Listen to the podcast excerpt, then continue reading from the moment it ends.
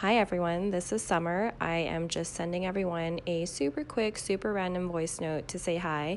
Um, just checking in, see how you're all doing. If you follow me on Instagram, you know that I am currently in Edmonton, here for work and a bit of vacation. I am staying with a friend right now who has been kind enough to let me live with him. And he's been a really great roommate, like just completely amazing but he has a bunch of technologies in his home that I am not used to using. Namely, a television with two remotes. And I just tried to turn off the TV because I was not watching it, and only the sound turned off. And so now it's just the picture showing, and I don't really know what to do about it.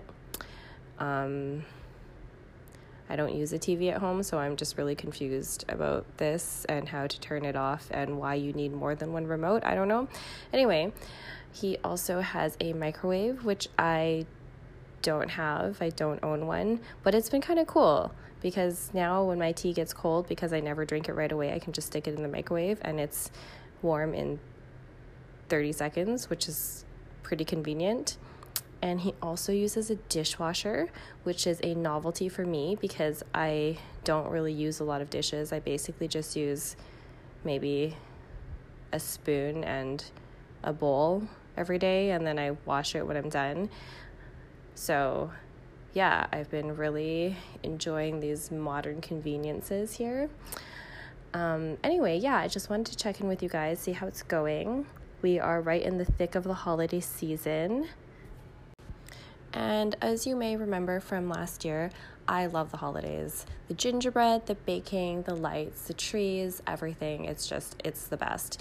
So I'm pretty stoked about it, but I know that not everybody is the same.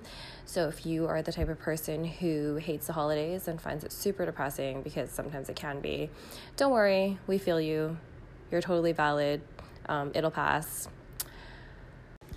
And one thing that has helped me cope with various disappointments over the past year is just remembering that nothing is permanent, whether it's the happiness or the sadness that we are currently experiencing, and it's all temporary. I don't know if that's helpful for you or not, but anyway, there you have it. Um, while I have you guys listening, I just wanted to send a quick and heartfelt thank you to everyone who supported our pod. If you followed us on Instagram, listened to any of our things, sent us a voice message, sent us any type of message, or tagged us in your story or anything like that, thank you so much. We really appreciate everything. We are planning on uploading lots more fun new things for you in the new year. It's just been a bit crazy with Suka in school and me away and all those things. So, thank you again so much for all of your support. We love and appreciate you guys. And yeah, we will talk to you soon.